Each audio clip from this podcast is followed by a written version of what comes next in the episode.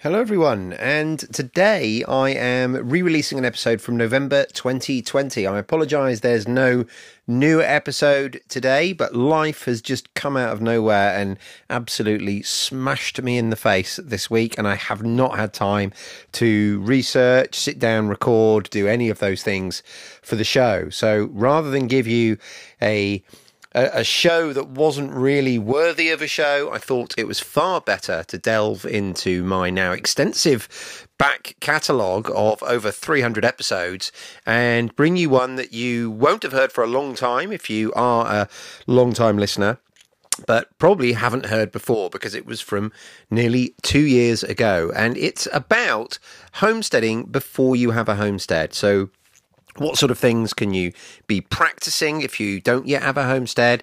What sort of things can you learn? How can you upskill yourself on how you can integrate the idea of learning and doing homesteading stuff before you actually have that piece of land that you might be dreaming about? So that is the topic of today's podcast. And like I say, it was originally broadcast back in 2020. So again, I apologize that there's no new show today, guys. Please forgive me. I'm going to do a sort of extra oddments next week to get you all caught up because I think you'll soon understand why I have been unable to record this week. It's been so busy.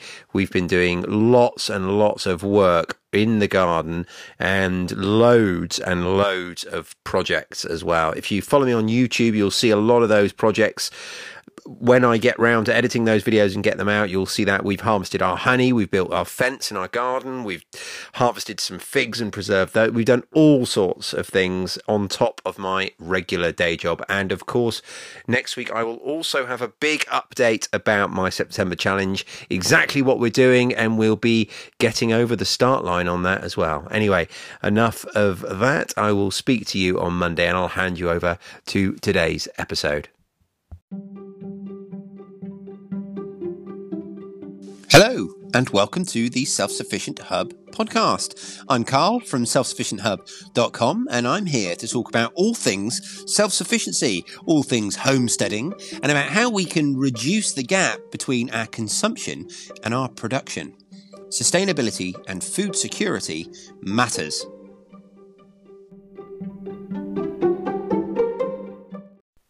Hello, everyone, and welcome to episode 119 of the Self Sufficient Hub podcast. I hope you're all safe and well. I think it's episode 119. I'm starting to lose track, I will say. I think having uh, just a, one episode off on last Friday, as you all know, I didn't actually publish a, a real episode, and it's throwing my numbers out. So, in my head, I'm struggling to keep track these days, but uh, I think we're on episode 119. And Today, we're going to be talking about a subject that has come from an email. So, I received an email a week or two ago, and it's from someone called Riley, and it reads like this My name is Riley, and I'm from the US. I've just started listening to your podcast, checking out the episode titles that interest me, and I'm decided that I'm going to create a homestead that is as self sufficient as possible. I'm in college now, so I can't do much yet, but I was looking for advice for anything that I could do now or in the near future to prepare. And I have replied to that email, but the main gist of my reply was to say that I think this is such an interesting topic that it warrants an entire episode. So that is what today's episode is going to be. It's going to be talking about how can we start homesteading before we have a piece of land, before we have our homestead, and you might be surprised that there's actually loads of things that we can be doing. And that's going to be the subject for today. Before I get into the meat of today's episode, with it being Friday, I thought I'd just give everybody who's interested a quick update on where I'm at. And for those of you who listen to every episode and follow me on YouTube, you'll probably already be pretty much up to date, but I thought it just warranted a a couple of minutes here just to bring everyone up to speed. So, around three weeks ago, I had a significant fall. I fell from a ladder, and was it three weeks ago or two and a half? Yeah, about two and a half weeks ago. And uh,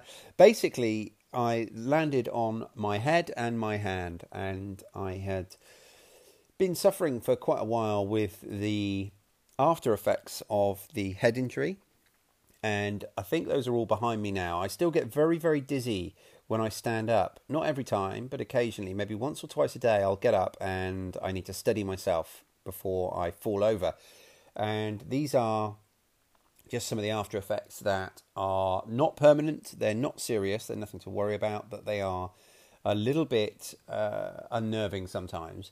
But the main issue that I've got is with my right arm. So I broke my radius, which is one of the two arms in your forearm, and I broke it in quite a significant fashion. My wrist basically saved my head. My wrist took the brunt of the fall, and the pressure and impact on my wrist reduced the impact on my head, which uh, I'm extremely grateful for. And there's nothing long term, nothing permanent, but I have had to have surgery on my wrist.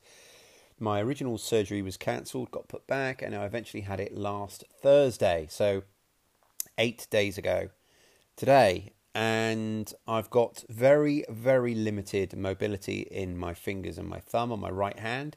And almost zero capacity to actually bear weight and lift things and move things with my right hand. So it's extremely frustrating. It has been painful. It's not now. It's not too bad at all now. I'm controlling it with some very, very basic painkillers. There's nothing long term to worry about. It's just a little bit frustrating because I haven't been able to do really anything around the house or in the garden. I can't even prepare meals for my family which is really frustrating because I'm stuck at home and I'm not really able to be very productive. And I won't lie, there are days when that has gotten me down a little bit, and I am fine. I'm not depressed, but there are days when I've not felt particularly happy. And we all know that, you know, things like exercise make us happy, and I should probably just take my own advice and go out and walk more and meditate more and uh, all these things. And, and as I say, I will be fine. I'm going back into the hospital on Monday when, if everything goes well, they'll be removing the cast, although it might be a bit premature. We'll have to see. But I'm on the mend, things are getting better, and yeah, so that's where we are. With that aside, thank you all to everyone who has just sent me well wishes and has replied to my YouTube updates with the same. It's been really heartwarming. I've had such beautiful thoughts and wishes sent my way, and I've appreciated every single one of them. I think I just have the very best subscribers and followers in the world. I really do. Um, I'm not a huge channel, I don't have millions of people following me, but those that do have been incredibly, incredibly supportive. So, thank you all ever so much for that. I, I do, as I say, I genuinely appreciate it. Right, with that out the way then, and I hope you don't think that was all woe is me because uh, that's not how I feel. I'm just trying to bring you guys up to speed. But with that out the way, we'll get into the meat of today's episode.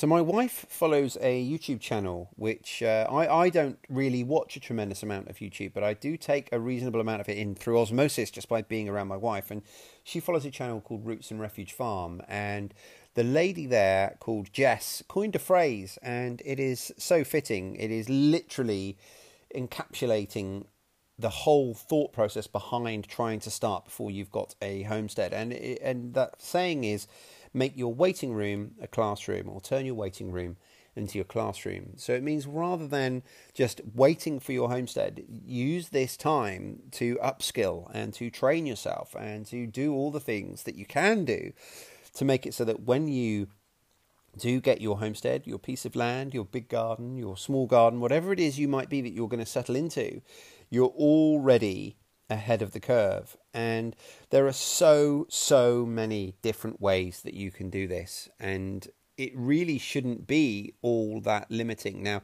of course, if you don't have a big space, it's going to be limiting insofar as you're not going to be able to keep goats and have your own milk, perhaps.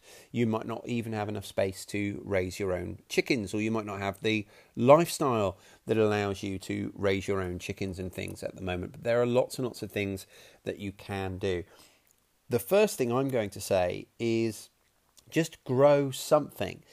It really doesn't matter how little space you've got because you can grow things just on a windowsill. I've mentioned this several times before, but you know, just growing something is so important it, for for more than just the purpose of providing food. Although that is important, you're going to just do so many things. So you are going to be providing some food for yourself. I'm going to suggest that you start with herbs if you've never grown anything before. They're super simple to grow and they're going to allow you the chance to do lots of other homesteading things just from that small pot in the window. So if you grow your own herbs, let's say, for example, you grow a pot of parsley, it's really quite it is quite possible and quite achievable to think that you could grow in one little pot enough parsley to be self sufficient in parsley. And that alone is an achievement. It's going to teach you how to grow things, how to tend a plant, or at least some of the basics of that. You're also going to be able to perhaps harvest it and preserve it by drying it. So it's going to get you into that natural cycle of growing, harvesting, tending, preserving, all from this one little pot. Now, of course, you can grow more than just a pot of parsley. There's a tremendous number of herbs you can grow, and it's going to come down to what you eat. So, the other thing it's going to do, and I love this about herbs, is it's going to help you to switch your thinking. You're going to already be starting to think about how you need to relate the things you grow, the things you choose to grow, to the things you eat there's no point growing lots and lots of herbs and spices that you don't eat. And you're going to want to grow more and more of the things that you do eat. If you like basil, as we do, you're going to want to grow quite a lot of basil. If you're going to use that to then make things like pestos, then you might be surprised by how much basil you can actually grow and it be worthwhile.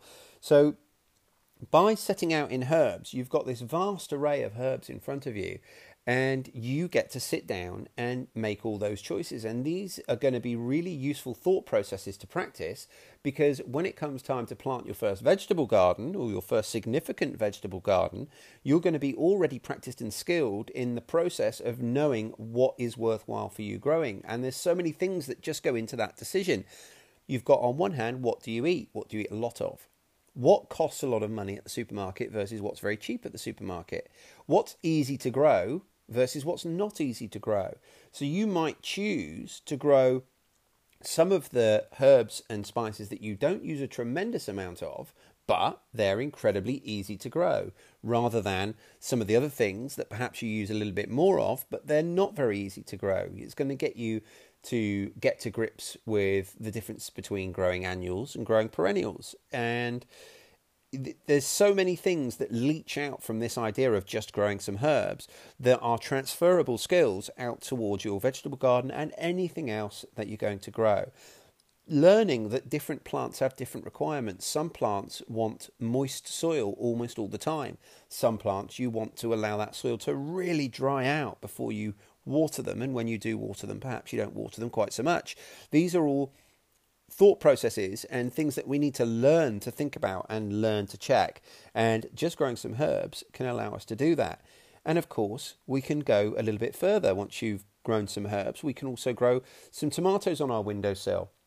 We can maybe have a small container garden on our patio. You would be surprised what you could grow in just a few small containers on your patio you might choose to get a bucket and grow some potatoes in it. There's a million different things you can grow in a container the size of a regular builder's bucket. In fact, I can't think of much that you couldn't grow. There are a few, but not many. So grow something, start with some herbs, but by all means be more adventurous and grow as much as you can. But there really isn't anyone that I can think of who has a lifestyle and a space that they couldn't grow something in. Like I say, even if it's just some herbs. And the benefits to doing that is you have you've done exactly what we said at the start. You've turned your waiting room into your classroom and you're learning already. But it doesn't have to stop with just growing. There's so much else we can be doing. Hi, guys. I'm just very quickly interrupting the show to say please consider supporting it. If you'd like to consider supporting this one man operation, there's lots of ways you can do it. One of the easiest of which is just to talk about it, to share it online, on your social media pages, or with friends. By growing this audience is one of the best ways that we can actually ensure that the show is sustainable.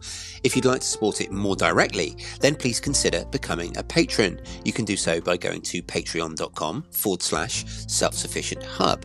By becoming a patron, you help me to achieve things that I'd love to be able to do in the future, such as buying better equipment to increase the quality, allowing me to pay myself some time to spend on the podcast, again, increasing the quality of it, and also paying for things like transcription and show notes. If you would like to do that, please do consider going to patreon.com forward slash self sufficient hub.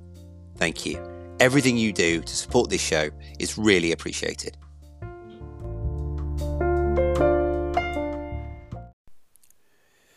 Different people will have different ideas as to where to start, and I've had guests on the show that have recommended different things. So for me, it does, I think, always start with growing something small, but other people have suggested things like making your own bread, you know, baking your own bread being a great place to start, or getting to know the place around you buy an ordnance survey map, at least that's what they're called here in the UK, buy a map of your local area and get to know it. So these are other options. So getting to know how to grow plants, but also getting to know the whole process of food from the growing of the plant right through to the cooking and the preparing, the preserve, all that is something that I think is invaluable. So baking a loaf of bread is certainly something else that you can do, which is going to increase your readiness and your ability once you do have your homestead up and running. And the same would apply with going out there into nature and spending some time out there getting to know your local area, learning a little bit of foraging. We can all forage for some plants, fruits, vegetables in our local area, and you might be really, really surprised at what's about. And this is a great thing, a great hobby that plugs straight in to the idea of self sufficiency really, really well. The thing that I would recommend next, from my personal experience, would be to switch your eating just slightly to try and eat more seasonally. Eating seasonally is a massive part of becoming self sufficient, I think, and there are so many positive benefits to it, not least of all for the planet. The idea of eating seasonally means you're going to be reducing food miles. And eating seasonally and preparing your palate for a seasonal diet is also going to pay dividends when it comes to growing your own crops because you're going to be far more able and ready to use the things that you're growing. You're going to have a wider variety of crops available to you to grow because you're going to be used to using and eating a wider variety of plants rather than always having the same diet all through the year. Your diet will vary with the seasons. So it's going to become wider, and that's going to allow you to utilize different plants that you might otherwise have been unable to use. It's also going to allow you to keep your budget down, your cost down, because eating seasonally is also cheaper. It's also going to help you with reducing food waste because you're going to be far more adaptable with not just your eating habits but also your cooking habits. And that adaptability is a huge string to have on your bow. It's going to be part and parcel of what allows you to use everything you grow, but also to get more out of what you're growing because by reducing our food waste then effectively what we're doing is we're turning every thing that we put in our fridge, in our larder, in our fruit baskets, we're turning that into more food by reducing the amount of it that goes to waste. And hand in hand with that goes preserving. So, one of the first things that I would recommend that people purchase, because you can purchase a fully functioning, quite reasonable useful dehydrator for a very small amount of money is that dehydrator, and it's one of the easiest ways to start preserving food. I personally bought our dehydrator for around 30 to 35 pounds, I think, and we've had that for three years now, and we use it a tremendous amount. And we use it to dehydrate mushrooms, we use it to dehydrate herbs, we use it to dehydrate fruit. We, we use it almost all year round, but from around July right through to November, October, it's almost always running. So, a dehydrator I consider to be one of the best things to buy as one of your first homesteading purchases for the kitchen. And it's going to allow you to start that process again of reducing your food waste by preserving things, but it's also going to get you in the habit of preserving things so that coupled with the idea of eating seasonally, we're going to also be able to preserve things in season for use out of season. Which brings me on to another thing that we can do.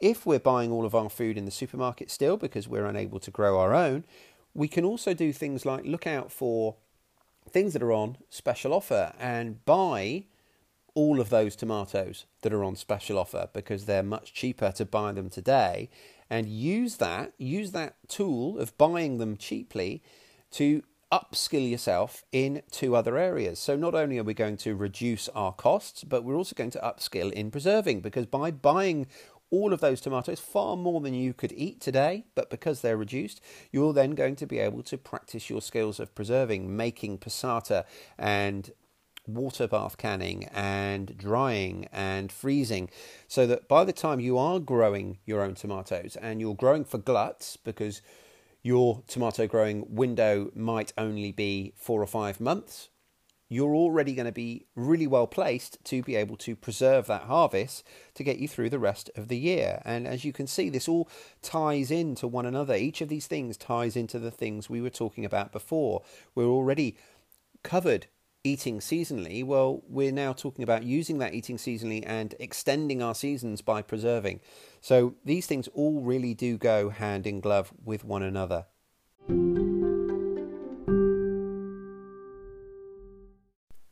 Now, if you really want to work towards self sufficiency, one of the first things you're going to do when you do get a homestead is you're going to want to start making your own compost. It's a huge part of the cyclic nature of keeping everything within a system and not wasting materials. So, getting some practice with compost is going to be hugely beneficial. Now, in this day and age, there are all sorts of options, and you can even get small countertop compost bins and things that you can use in your kitchen, or you can get slightly larger compost bins that go just outside your door. Now, of course, this might, in a small property where you're producing not as much as you might otherwise, or certainly not as much as you want to long term, might not provide you with that much compost, but it might provide you with a pot or two, which is going to allow you to use that next year for your pots that you're going to be growing things on your windowsill in. And that cyclic nature and that idea of keeping everything within a system and not wasting any of the products that come through our hands is vital to the idea of self sufficiency. And it's also going to help you get used to composting. There are all sorts of methods from using worms to vermicomposting and things like that to hot and cold composting. Now, they all require different spaces, they might require an initial outlay of a different type of bin or perhaps the worms themselves, but these are all things that you can look into doing even in a flat. And when I say look into doing, it brings me on to the next thing you can do, which is to read. There are tremendous amounts of literature out there, both online and on paper. I personally am a big fan of having books, but you need to have the right books. Now, I would steer you to my episode that I did talking about books and which books I would recommend, but different people want different things. So get yourself some good books, go on recommendations, have a look online, and start reading because there's not a lot you can't find out these days. It's so much easier than it used to be. There is a dearth of information out there. The only downside of this is there is also misinformation out there, and it's very easy to get a book, and we've all done it. We've all bought a book on a topic that we are fascinated by, that we're really excited to read, and then we've got it home and found that even if we managed to make it all the way through, we didn't actually learn anything from it. The book was just lots and lots of words that told you things you already know. And that's why it's really important to make sure you get the right books. So I'm going to recommend, as I always do, Carla Emery's Encyclopedia of Country Living. I think there's something in there for everyone, but there are an absolute myriad of choice out there, and just like I say, find recommendations. Go back to the podcast I did where I was talking about the books that I would recommend, and you know, get yourself out there and find some books. Go to a library, and of course, there you can peruse all the books for free. So, definitely get yourself some reading material and start digging around online and just look into every aspect of what it is you want to do because the more knowledge you have, the better placed you're going to be to make fewer mistakes, or at least to have mistakes that you make be ones that you learn from. You could also start planning gardens. I it's something I really enjoy doing, and I'm getting around to that time of year now where I will be planning my 2021 garden. And I sit down, I get a piece of paper, and I draw out all my separate plots, and I plan what's going to go where. And it's not just a random mess. I do use crop rotation, but even if I didn't, there is still a lot of thought that goes into what I'm placing where. Different plants have different properties, different plants cast different amounts of shade. So you need to think about which plants are going to be directly to the north of which other plants or directly to the east of which other plants that shade is something that is going to be a detriment to some plants, but it's going to be an advantage to others. So, by doing a little vegetable garden and thinking about what goes where and why, thinking about which plants you're going to want to access on a near daily basis and which plants you might want to access on a weekly or even bi weekly basis, planning your garden around all these things is going to help you intuit different things about the plants and learn a little bit more about the plants before you've even put a seed in the ground.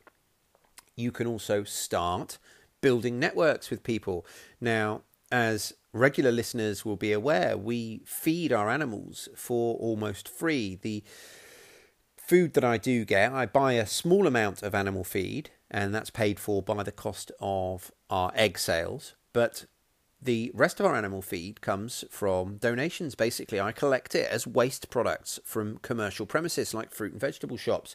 So, thinking about what animals you might want to keep or what produce and things you're going to want to bring in and building those networks now can be extremely beneficial. You can do this a number of ways, but one of the great ways of doing it is by volunteering just speaking to local growers, local fruit and vegetable shops, places like that, and maybe offering your time. And the beauty of volunteering is it doesn't need to be a long term commitment. It doesn't need to be X number of hours or days a week. It can be an ad hoc thing because you're not getting paid for it. You could also try and get an allotment. We did an interview just a couple of weeks ago on allotment gardening and allotment kitchen gardening, and you could start that. There's no end to the things that you can do now to increase the availability of land to you. But of course, if time is the issue, then there's not a lot you can do about that. But I hope that's given you lots of ideas of ways that you can get started before you can get started. And I will look forward to speaking to you on Monday. This episode of the Self Sufficient Hub podcast was brought to you by our patrons. You guys are awesome. If you'd like to support the show, there's lots of ways you can do it.